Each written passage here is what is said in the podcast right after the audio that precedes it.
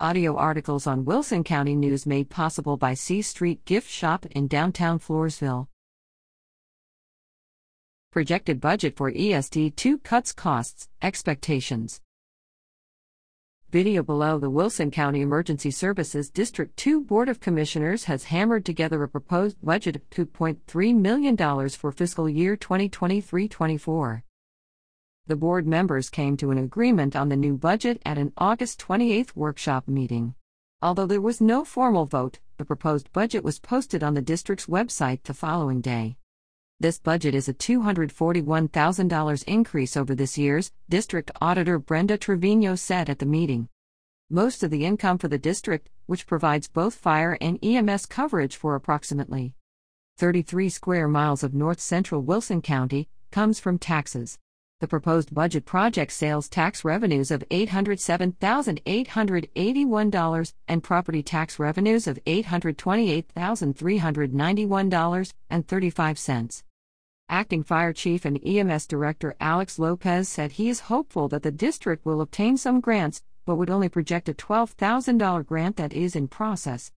ESD 2 anticipates other income from Medicaid, the sale of equipment, and reimbursements. In filling out and setting our operating budget, we should go with what we know we can collect, Lieutenant Bobby Blankenship said. The proposed budget allows for 11 full time staff members, a fire chief and EMS director, an assistant fire chief and EMS director, and nine other staff members, each assigned to an eight hour shift around the clock. Full time salaries total $677,960 in the proposed budget, with additional funding allotted for overtime and for part time employees as required. The number of part time employees and volunteers will be limited to 13 and 5, respectively, under a staffing plan approved by board members for the 2023 24 fiscal year. While payroll continues to be the highest expense category in the budget, the district's debt payment exceeds $691,880 for the year. Both ESD 2 stations, at 11,382 FM 775 and at 191 Cimarron Drive near US 181 will remain in operation. Board members previously had discussed closing one of the stations as a cost saving measure.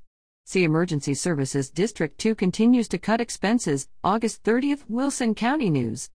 A public hearing on the proposed budget is scheduled for Monday, September 11th at 6 p.m. Grips at WCNOnline.com.